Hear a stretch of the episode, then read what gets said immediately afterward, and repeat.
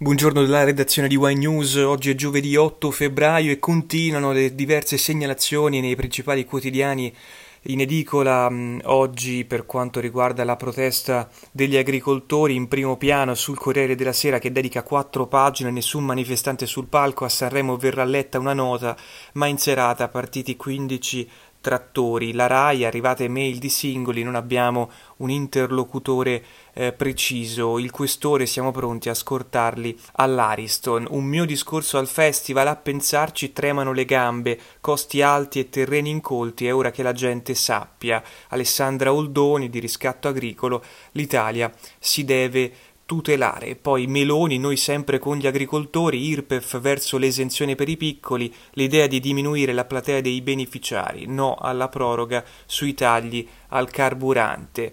Il retroscena, la protesta, stress test per la maggioranza, l'attivismo di Salvini irrita Fratelli d'Italia, la corsa del leader a rappresentare i trattori. Giorgetti e i fondi dal Ministero fanno sapere che ogni euro in più sarà sottratto alla riforma fiscale. E poi c'è la foto, autostrada bloccata, gli agenti sgomberano scontri in Spagna, è finita con uno scontro con la Guardia Civile. Ieri la giornata di protesta degli agricoltori spagnoli che alla fine sono stati sgombrati dall'autostrada A12 vicino a Logrogno, nella provincia del nord di La Rioja. In tutta la Spagna la mobilitazione del settore non accenna a placarsi e gli agricoltori facendo eco alle manifestazioni in altre parti d'Europa come in Germania, Belgio e Francia continuano a bloccare il traffico su alcune delle principali autostrade contro le politiche europee che giudicano dannose. Lasciamo il Corriere della Sera, andiamo sul Sole 24 ore, la protesta, trattori verso l'IRPEF ridotta per le aziende più piccole, Meloni, il governo ha difeso il comparto agricolo dalla desertificazione. Ciriani, provvedimento allo studio da inserire nel primo veicolo normativo utile. Approvata la Camera la legge sull'agricoltore, primo via libera UE alle tecniche genomiche di coltivazione.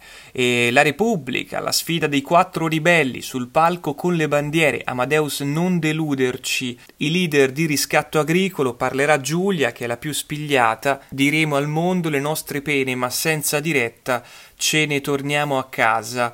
E poi l'UE dei tecnocrati spaventa, i coltivatori servono riforme vere per arginare le destre, a dirlo la politologa Catherine De Vries. Eh, ora si avverte di più la distanza verso le politiche europee con benefici per alcuni e costi per altri, una percezione che può essere corretta solo riaprendo il cantiere delle riforme istituzionali. Il vero problema è creare attorno a queste politiche una legittimità democratica, dice la titolare della nuova cattedra in European Policies dell'Università eh, Bocconi.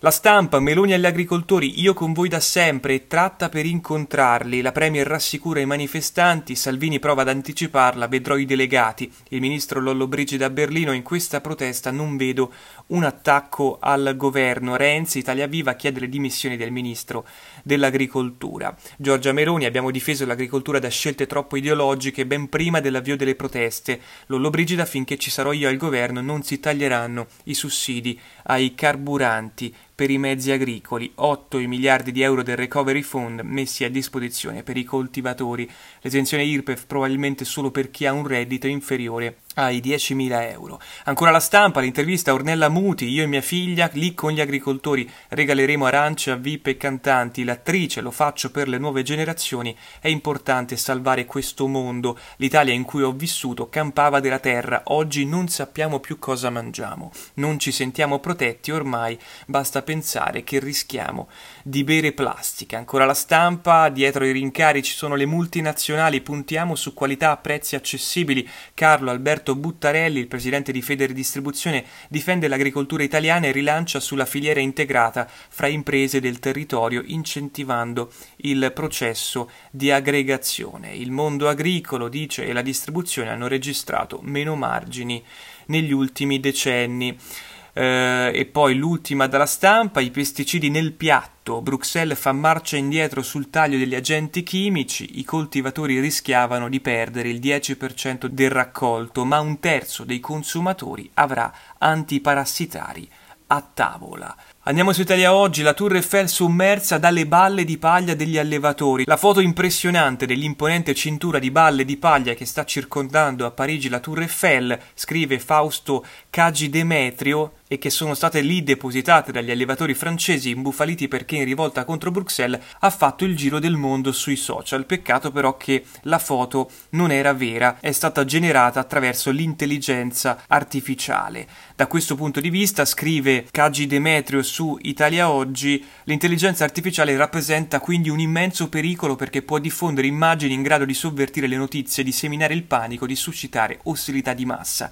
Mai come oggi la libera stampa tradizionale è stata necessaria, semplice, chiara, onesta, pluralista, al servizio di chi vuol sapere che cosa è successo sul serio. Andiamo sul giornale, la protesta dei trattori e Bruxelles ora rinsavisce, meno limiti sull'agricoltura, dopo il dietrofront sui pesticidi, modifica il piano generale, ok pure le nuove tecniche genomiche su cui la sinistra si spacca. Mossa elettorale, anche in vista del voto la Commissione UEFA marcia indietro su molti dossier del Green Deal. L'agenda, la prossima partita è sulla direttiva imballaggi che rischia di far sparire dai supermercati ละครับ in busta. Ancora il giornale, le voci della protesta sul palco del festival e ora si cerca la sponda con altre categorie a rischio. Questa sera una delegazione al Teatro Ariston, trattori alle porte di Roma, saremo più di mille, ma si lavora una grande manifestazione per il 15 che coinvolga balneari, ambulanti, pescatori, partite IVA. E poi il commento di Pierluigi Del Viscovo, l'Europa pensi alla crescita più che a salvare il pianeta. L'agricoltura europea, scrive, è già sostenibile, il compito della Commissione è di aiutarla nella competizione economica, non di salvare il mondo.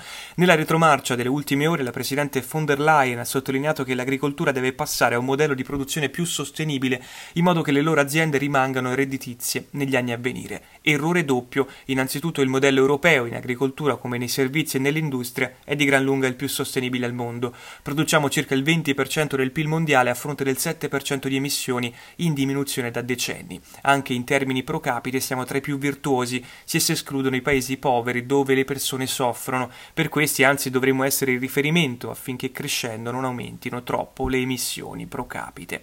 Vero, è così anche perché lasciamo fare il lavoro sporco agli altri, da cui poi importiamo i prodotti, ma quelli operano così per essere competitivi e far crescere le loro economie, tirando fuori dalla povertà centinaia di milioni di esseri umani. In secondo luogo, i fatti indicano che la relazione tra sostenibilità e redditività è inversa, sale una, scende l'altra. Ovviamente nessuno fa il tifo per un ambiente meno salubre e gli sforzi vanno mantenuti tutti, ma sia chiaro che ogni sistema economico, e l'Europa non fa eccezione, compete con gli altri nella produzione di ricchezza da distribuire ai suoi cittadini. La politica ha il compito di aiutare l'economia, sostiene Del Viscovo su Il Giornale. Noi andiamo sul Sole 24 ore e cambiamo argomento, contratto alimentare aumenti da 214 euro, nuovo round a fine mese. Il rinnovo del contratto collettivo nazionale dell'industria alimentare comincia a prendere forma, questa volta a partire dalla parte economica, scrive Cristina Casadei. Il peso della dinamica inflattiva ha spinto aziende e sindacati a fissare un primo tassello proprio sull'aumento, che tradizionalmente è un elemento che si discute alla fine del negoziato, quando si è trovato un equilibrio un po' su tutte le altre parti del contratto. La riunione plenaria di tre giorni tra i sindacati di categoria e la controparte datoriale è andata avanti da lunedì a ieri sera e ha portato una convergenza su un incremento di 214 euro sui minimi. Il contratto collettivo nazionale dell'industria alimentare riguarda oltre 400.000 lavoratori ed è scaduto a novembre dello scorso anno. Tra le questioni sul tavolo di partenza un aumento di 300 euro complessivi, ma anche la richiesta di riduzione dell'orario di lavoro, di definire un quadro nazionale per lo smart working, di delimitare i contratti flessibili e di migliorare il welfare. Il prossimo appuntamento sarà la plenaria della fine del mese, il 27, 28 e 29 febbraio, in cui si cercherà l'affondo conclusivo. Pianeta 2030 del Corriere della Sera. Impariamo a mangiare anche le bucce di mela e il bianco dell'anguria. Ogni italiano butta mezzo chilo di cibo a settimana. Città, nuclei a basso reddito senza figli sono i meno accorti. Le strategie di conservazione e recupero scarti ci sono, anche le foglie esterne del cavolfiore riducono il colesterolo. E poi ancora da Pianeta 2030 eh, l'olio è tornato sul lago di Como, ma il cambiamento colpisce anche qui. Le temperature più miti hanno favorito la rinascita dell'olivicoltura sull'Ario, dove era arrivata già con i romani. Le aziende DOP sono 25, a Boisio c'è il frantoio più a nord d'Europa. Siccità e forti piogge alla base di un'annata difficile. E con questo è tutto per la rassegna stampa di oggi, vi ringraziamo per l'ascolto e vi diamo appuntamento a domani su wnews.tv.